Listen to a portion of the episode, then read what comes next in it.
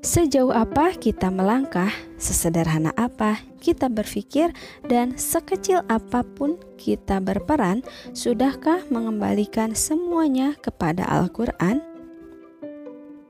Melalui episode kali ini, saya ingin mengajak sahabat pendengar untuk berliterasi melalui Tadabur Al-Quran atau Quran Journaling.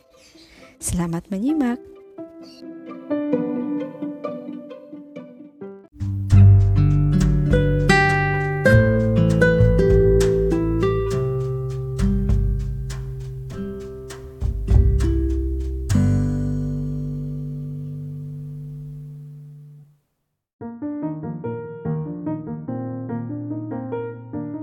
Alhamdulillah wa syukrulillah wa la hawla wa la quwata illa billah.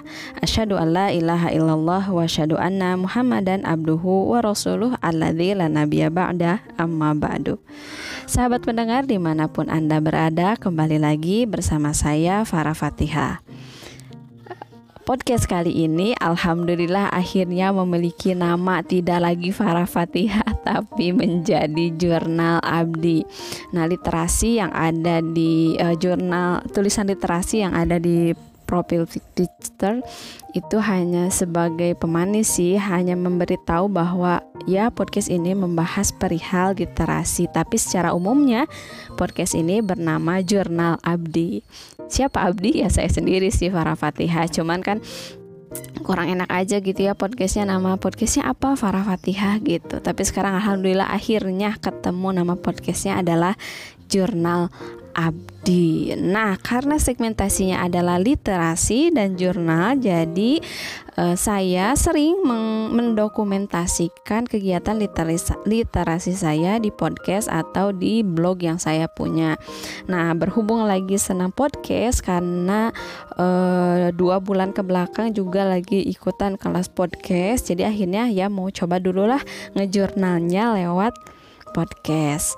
Nah, kesempatan kali ini seperti yang pernah saya sampaikan bahwa saya akan sharing tentang jurnal ya Quran journaling atau tadabur Al-Qur'an. Nah, berangkat dari uh, saya sedang membaca sebuah buku yang berjudul Karakter Muslimah Dambaan Suami. Di sana ada subbab yang berjudul Janji Suci Pernikahan. Di sana ada penjelasan dalam sebab ini ada penjelasan yang membuat saya takjub. Apakah penjelasan itu? Penjelasan itu adalah tentang fase yang hanya digunakan tiga kali dalam Al-Quran. Kira-kira akan bahas apa sih fase yang hanya dibahas tiga kali dalam Al-Quran yang berkaitan tentang janji suci pernikahan? Jangan ke mana-mana, tetap dengarkan Jurnal Abdi.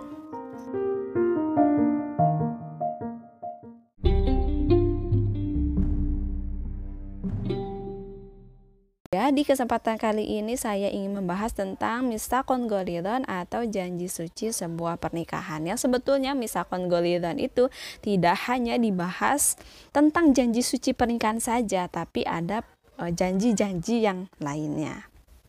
Nah, e, sebagaimana kita ketahui bahwa pernikahan itu adalah hal yang sangat sakral. Kesakralannya pun dapat dilihat dari ayat yang mengatakan tentang pernikahan. Allah menyebut sebagai ikatan yang suci atau perjanjian yang kuat, yaitu misakon ghalidha. Misakon ghalidha merupakan fase yang hanya digunakan tiga kali dalam Al-Quran, yaitu dalam Quran surat Al-Ahzab ayat ke-7, surat Anisa ayat 154 dan surat Anisa juga ayat 21. Nah, kita akan uh, tadabur tiga ayat ini mengenai tiga fase tentang misakon golidon satu persatu. Yang pertama, kita akan bahas surat Al-Ahzab, surat ke-33 ayat 7. Ada apa sih ada apa sih dengan misakon golidon dalam ayat ini? Mari kita baca ayatnya. A'udzu billahi minasyaitonir rajim. Wa idh akhadna minan nabiyyina mitsaqahum wa minka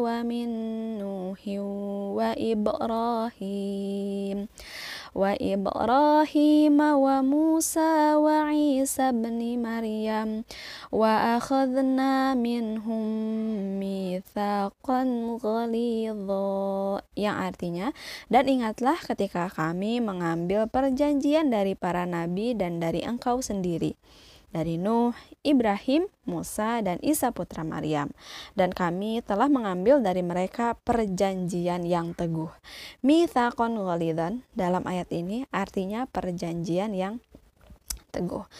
Nah, dalam tadabur kali ini mungkin e, sampai seterusnya gitu saya hanya menggunakan tafsir Ibnu Kasir gitu ya. Nanti teman-teman kalau misalnya sempat mentadaburi melalui tafsir yang lain boleh banget ya kita diskusi. Nah, uh, setelah ayat 7 surat Al-Ahzab ini ditulis dalam tafsir Ibnu Kasir, di bawahnya ada penjelasan bahwa ayat ini bercerita tentang ulul azmi. Siapakah ulul azmi? Ulul azmi itu adalah lima orang nabi. Dan dalam ayat ini pun menceritakan nabi-nabi yang lainnya. Dalam ayat ini Allah mengambil perjanjian dan pernyataan dari mereka. Mereka di sini adalah ulul azmi dan nabi yang lainnya itu ya apa perjanjian yang eh, Allah ambil dari mereka? Yang pertama adalah akan menegakkan agama Allah. Jadi mereka ada oleh Allah diutus eh, Allah mengambil perjanjian dari mereka agar mereka mau gitu ya menegakkan agama Allah. Itu yang pertama. Kemudian yang kedua adalah menyampaikan risalah Allah yang ketiga, saling membantu dan menolong. Dan yang keempat, siap untuk berkorban. Ayat ini pun dijelaskan, eh, eh, maksud ini pun ya, maksud dari ayat ini pun dijelaskan da, di ayat yang lain, yaitu dalam Quran Surat Ali Imran ayat 81. Nah, perjanjian diambil saat mereka menjadi utusan Allah yaitu ulul azmi. Seperti dalam Quran surat Asy-Syura ayat 13. Dan di sana isi perjanjiannya ya surat Asyura itu perjanjiannya isi perjanjiannya adalah mereka harus mau menegakkan agama dan jangan berpecah belah dengannya. Jadi jangan berpecah belah atas nama agama. Dalam ayat ini pun disebutkan nabi pertengahan. Jadi e, disebutkan dulu tuh nabi pertengahan gitu ya. Kemudian nabi permulaan dan nabi penutup secara tertib.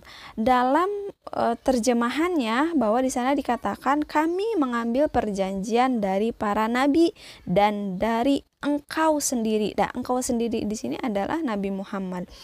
Nah, e, yang disebut pertama adalah Nabi Muhammad. Ya, Nabi Muhammad itu adalah penutup gitu ya. E, nabi penutup gitu. Tapi karena kemuliaannya karena kemuliaan yang Nabi Muhammad miliki Allah sebutkan Nabi Muhammad pertama. Kemudian setelah Nabi Muhammad Allah menyebutkan Nuh, Ibrahim, Musa dan Isa putra Maryam. Nah, adapun Nuh, Ibrahim, Musa dan Isa disebutkan secara berurutan e, sesuai dengan e, apa ya keberadaan mereka di muka bumi. Gitu. Dalam penjelasan ayat ini pun di tafsir Ibnu Kasir ada sebuah riwayat yang menjelaskan bahwa Nabi Muhammad itu pertama kali diciptakan namun terakhir diturunkan.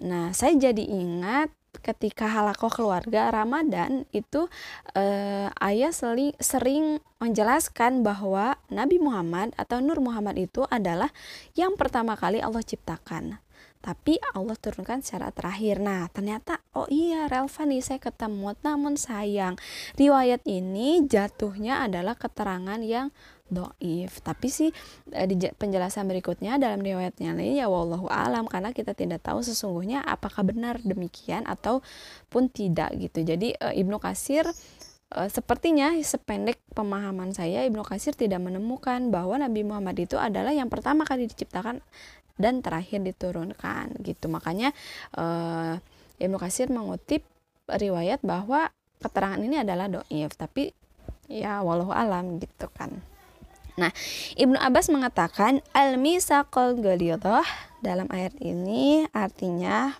perjanjian ya, artinya perjanjian tersebut. Tersebut itu apa? Perjanjian nubuah, perjanjian kenabian, perjanjian kepada lima nabi yang menjadi ulul azmi. Nah, selanjutnya kita masuk ke uh, penjelasan ayat kedua yaitu Quran surat An-Nisa ayat 154.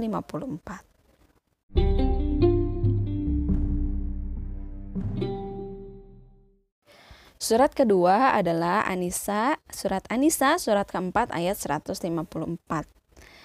Bunyi ayatnya kita bacakan ya. A'udzu. Rafa'na fawqahum الطور بميثاقهم وقلنا لهم ادخلوا الباب سجدا. وقلنا لهم لا تعدوا في السبت وأخذنا منهم ميثاقا غليظا. Yang artinya dan telah kami angkat ke atas kepala mereka bukit Tursina untuk menerima perjanjian yang telah kami ambil dari mereka. Masuklah pintu gerbang itu sambil bersujud, dan kami perintahkan pula kepada mereka, "Janganlah kalian melanggar peraturan mengenai hari Sabtu." Dan kami telah mengambil dari mereka perjanjian yang kokoh. Kalau di surat Al-Ahzab, Nisa Golidon diartikan sebagai sebuah perjanjian, maka dalam surat An-Nisa ayat 154, Mithaqon Golidon, Ibnu Kasir mengatakan perjanjian yang kokoh. Ayat ini turun menjelaskan tentang hal yang terjadi ketika mereka, yaitu Bani Israel, menolak untuk tetap berpegang kepada hukum-hukum Taurat dan mereka membangkang terhadap apa yang didatangkan Nabi Musa. Jadi, pada kejadian ini, Allah mengangkat bukit Tursina di atas kepala Bani Israel. Untuk apa? Untuk memaksa mereka agar tetap pada hukum-hukum yang ada di Taurat gitu ya. Dan e, mempercayai gitu ya, meyakini apa-apa yang datang dari Nabi Musa. Nah, dengan Allah mengangkat bukit Tursina di atas kepala mereka, akhirnya mereka menyanggupi dan bersujud seraya memandang ke atas karena khawatir bukit tadi jatuh menimpa mereka. Ini pun dijelaskan dalam surat Al-Araf ayat 171.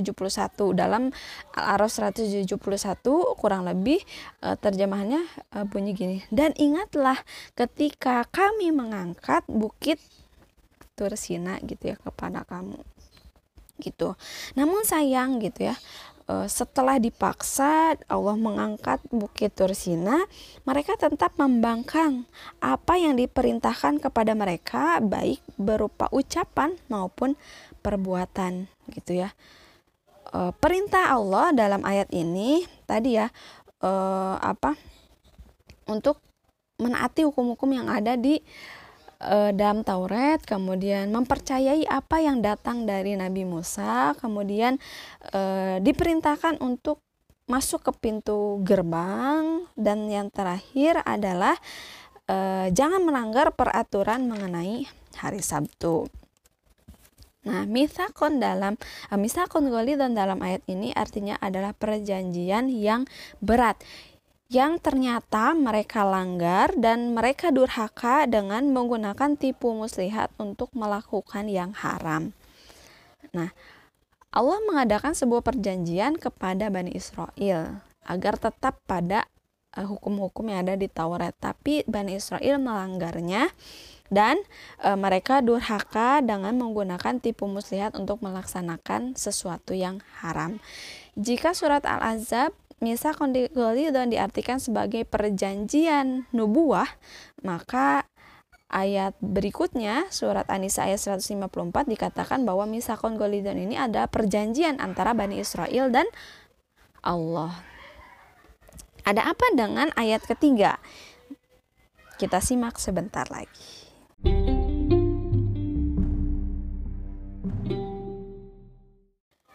Baik, kita kembali lagi di ayat yang ketiga, yaitu surat An-Nisa ayat 21. Mari kita bacakan ayatnya. A'udzu billahi minasyaitonir rajim.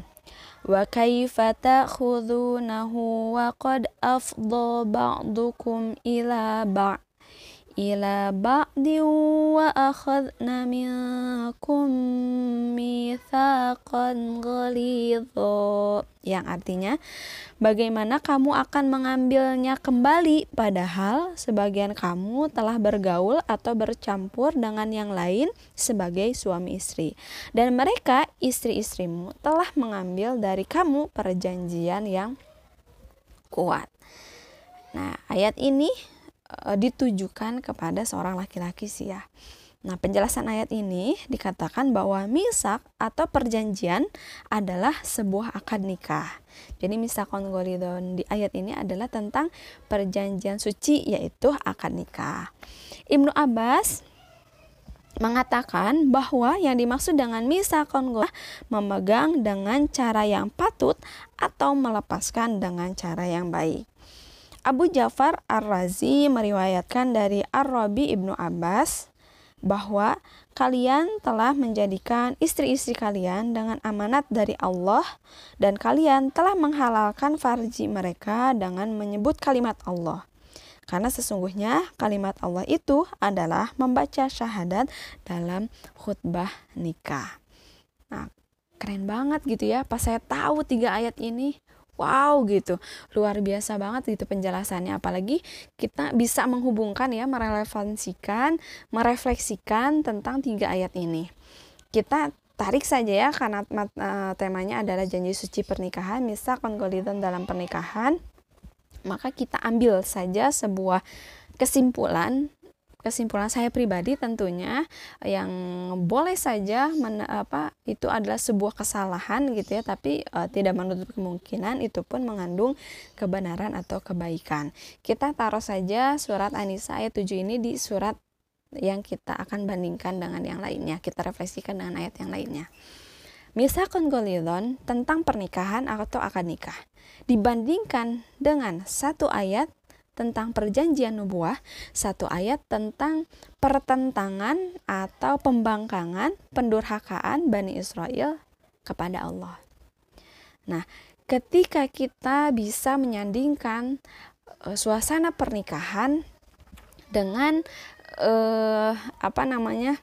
dengan perjanjian nubuah bahwa ternyata oke okay, gitu. Ketika perjanjian nubuah di diadakan oleh Allah, Allah meminta mereka agar menegakkan agama Allah, menyampaikan risalahnya, saling membantu dan menolong, dan siap berkorban, maka kenapa tidak ketika perjanjian pernikahan itu kita ibaratkan juga sebagai perjanjian nubuah di mana melalui pernikahan itu kita akan menegakkan agama Allah. Jelas ya pernikahan itu kan salah satunya menegakkan agama Allah ajaran Rasulullah. Kemudian menyampaikan risalahnya dengan kita melangsungkan pernikahan yang syar'i misalnya mengajarkan bagaimana uh, adab makan dengan adanya kursi apa ya tamu gitu misalnya.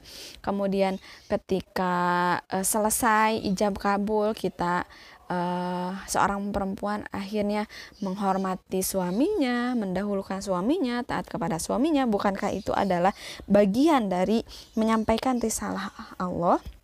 Kemudian dalam pernikahan pun kenapa tidak kita dengan pasangan saling membantu dan menolong tentu dalam kebaikan gitu ya. Dan terakhir dalam pernikahan pun kita siap untuk berkorban. Ya jelas berkorbannya bukan untuk orang lain berkorbannya untuk keluarga kita sendiri untuk ikatan pernikahan kita sendiri yang lillahi ta'ala. Gitu keren banget gitu ya pas baca ayat ini. Ya Allah adem banget gitu. Adem banget pas bisa merefleksikannya. Ih keren banget ya gitu. Pernikahan itu adalah uh, bukan hanya sekedar formalitas tapi dia uh, ibarat sebuah perjanjian nubuah. Perjanjian nubuah nubuah perjanjian yang sakral perjanjian yang suci perjanjian yang tidak bisa kita uh, kerjakan setengah-setengah. Gitu. Karena tadi ya Ibnu Abbas mengatakan bahwa kak kalian itu ya kamu seorang laki-laki menikah gitu ya dengan mengucapkan nama Allah dan bisa katakanlah ya menggunakan kehormatannya dengan didahului mengucapkan nama Allah. Nah, jika disandingkan, ih ternyata keren banget ya gitu. E, ikatan pernikahan bisa disejajarkan e, perannya lah katakan perannya itu sebagai perjanjian nubuah di mana agama terus e, apa namanya di mana agama terus e, berkembang melalui e, sebuah ikatan pernikahan. Namun ketika kita e, mentelaah surat Al An-Nisa ayat 154 di mana ketika perjanjian yang kokoh itu kita ingkari sebagaimana Bani Israel melanggar perjanjiannya mendurhakai perjanjiannya dengan Allah untuk melakukan yang haram maka e, mungkin saja Allah menurunkan kembali e, memperlihatkan kembali kemahabesarannya bahwa e, kun fayakunnya Allah siapa yang tahu gitu ya boleh jadi ketika seorang suami yang e, mendurhakai Allah melalui jalan pernikahan ataupun istri sekalipun Allah mengangkat kembali bukit Tursina misalnya gitu ya. Seperti yang Allah lakukan kepada e, Bani Israel Perjanjian pernikahan dengan menggunakan bahasa misa kongolildo disejajarkan dengan perjanjian antara Allah dengan Rasulnya yang siap mengemban misi kenabian. Oleh karena itu, seseorang yang telah mengikrarkan akad berarti ia telah mengikrarkan sebuah perjanjian yang berat sebagaimana para Rasulullah berjanji untuk mengemban amanah kenabiannya. Dari penjelasan di atas, kita dapat menyimpulkan bahwa pernikahan merupakan sesuatu yang tidak dapat e, kita anggap sepele. Oleh karena itu, tujuan dari pernikahan menjadi sangat penting ketika seseorang memutuskan untuk mengucap akad. Tujuan inilah yang akan menyebabkan seseorang mendapatkan keberkahan di dalam pernikahannya atau justru ia akan tertanam di dalam neraka yang paling bawah karena tujuan pernikahannya yang jelek. Nauzubillahiminzalik. Pesan Nabi yang ditunjukkan kepada suami cukup jelas memberi petunjuk kepada kita bahwa akad nikah bukanlah semata uh, formalitas gitu tapi suatu ucapan ucapan serah terima serah terima amanah ilahi amanah ilahi gitu. Selanjutnya, agar amanah ilahi tersebut dapat diwujudkan secara sempurna, Islam pun melengkapinya dengan seperangkat undang-undang dan aturan yang ada di dalam Al-Qur'an seperti dalam surat eh, dalam Quran surat An-Nisa ayat eh, ayat 34 eh, Allah menjelaskan tentang status suami dan istri. Kemudian surat An-Nisa ayat 19 dan surat At-Talaq ayat 6 Allah menjelaskan tentang kewajiban suami atau hak-hak istri. Dari dua rumusan makna akad nikah di atas dapat diketahui bahwa Islam telah memberikan landasan yang kukuh dan mantap bagi tegaknya bangunan rumah tangga gitu. Jadi ingat-ingat lagi deh kalau misalnya kita berantem sama suami atau kita ada cekcok ada suami eh, dengan suami gitu ya. Kita harus ingat bahwa suami eh, mengadakan sebuah perjanjian yang amat kokoh uh, apa mengangkat sebuah perjanjian yang dimulai yang dimulai dengan menyebut nama Allah. Oleh karena itu, kita sebagai seorang istri harus bisa membantu suami kita untuk mewujudkan atau menjaga amanah itu gitu ya, untuk menunaikan janji-janji itu salah satunya menjadi dengan cara menjadi istri yang soleh, istri yang penyayang, istri yang sabar, istri yang ya menjunjung tinggi nilai-nilai Islam gitu, tidak banyak mengeluh, uh, ya intinya jadilah istri, jadilah pasangan yang menentramkan gitu ya. Tentram saat dilihat gitu ya, enak dipandang. Kemudian karena tentramnya uh, seorang istri, seorang suami mau gitu ya berlama-lama ada di rumah, mau berlama-lama ada di uh, sekitarnya.